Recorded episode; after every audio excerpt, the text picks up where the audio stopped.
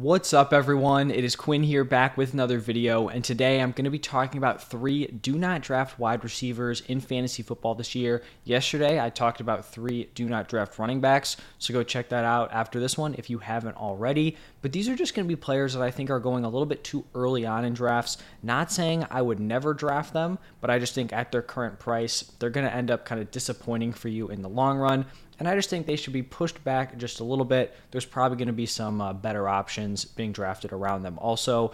And then let me know what you guys think. Do you agree that these players are being overdrafted, or do you think their values are fine right now? If you enjoyed the video, hit that like button and subscribe to the channel. But let's jump into my first do not draft wide receiver, and it is going to be DK Metcalf. Right now, he's going off the board as the uh, wide receiver 15, which is a mid third round pick.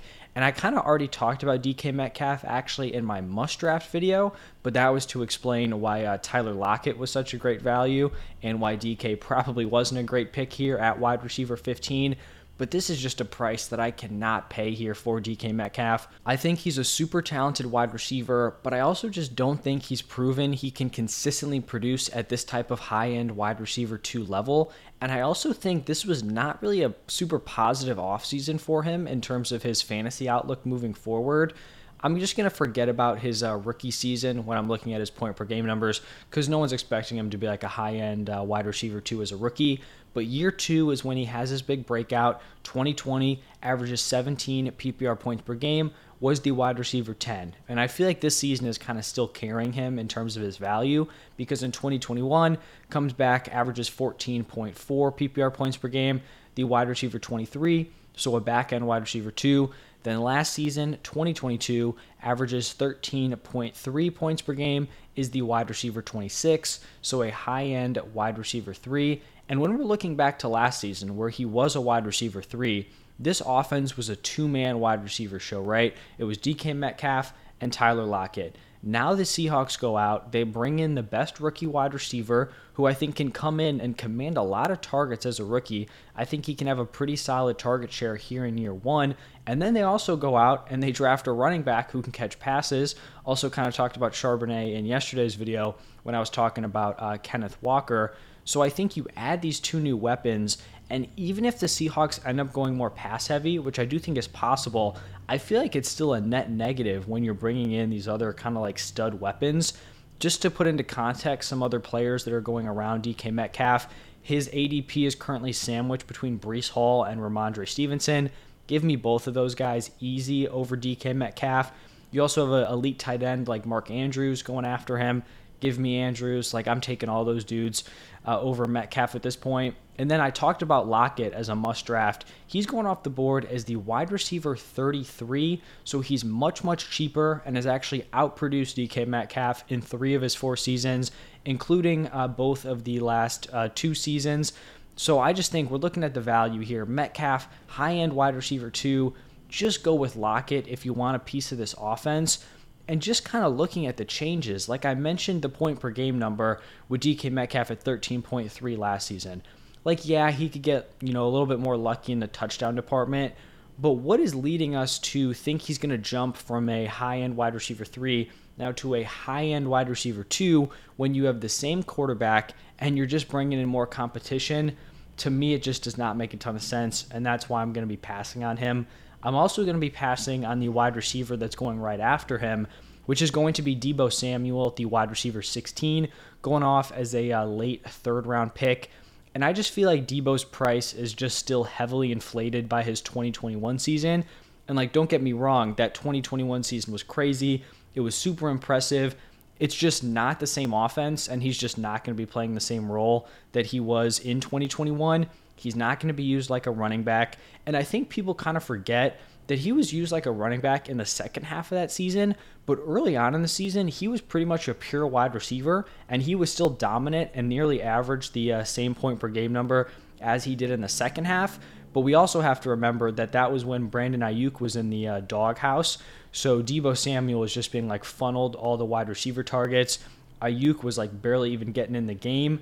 Now, Deebo Samuel here in 2023 is going to be on an offense with arguably the best running back in the NFL, who is the best pass catcher at the running back position. You also have George Kittle, who's you know a top tier tight end, especially as a pass catcher and just an overall tight end, and then Brandon Aiyuk, who's also a very very solid uh, wide receiver. So just a stacked group of weapons here for the 49ers. And Deebo Samuel's production last year really just fell off after uh, the CMC trade. So prior to CMC being traded to the 49ers, Deebo averaged 15.2 PPR points per game in six games. After the Christian McCaffrey trade, went down from 15.2 to 11 points per game in the uh, seven games after that trade. Over that same seven game stretch where Deebo and Aiyuk were playing together with Christian McCaffrey in the lineup, Aiyuk actually averaged 12.6 points per game. So we actually had Brandon Aiyuk outproducing Deebo Samuel. I'm not saying Brandon Aiyuk should be drafted ahead of Deebo, but if you can get Brandon Aiyuk in the sixth round at wide receiver 31, I would much rather do that compared to Deebo at wide receiver 16 going in the late third. Kind of similar to the Metcalf Lockett situation. If you want a piece of this offense, I'd rather just get the later option.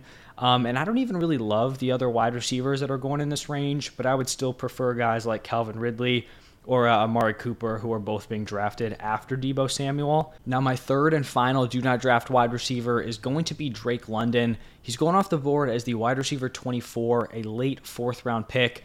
And honestly, it kind of sucks for me to talk about Drake London as a guy I'm not drafting, but you guys have to know it has nothing to do with the player ability. It just has everything to do with the situation here. I think Drake London is arguably just as talented, maybe even more talented as guys like Garrett Wilson and Chris Olave. And those guys, they're being drafted as wide receiver ones. Unfortunately for London, I can't even really get on board with him as a wide receiver two. It's just a brutal offense and kind of situation for him to be involved in here. In 2022, the Falcons ran the ball more than any other team in the NFL, and they passed it the second fewest. The Bears were the team that had fewer pass attempts per game uh, last season, and I'm guessing the Bears are probably going to jump them this year. They bring in DJ Moore, they upgrade the offensive line. You're going to want to see what you have out of Justin Fields as a passer. So I'd be expecting the Falcons to be kind of like the clear favorite to have the fewest pass attempts here in 2023. And I said, you know, they were super run heavy in 2022, most rush attempts per game in the NFL, and they kind of just doubled down instead of sticking with Allgeier and you know Cordarrelle Patterson, they go out, they draft Bijan Robinson with the number eight overall pick. That's elite, elite draft capital at the running back position. So I think they're clearly still going to be pounding the rock.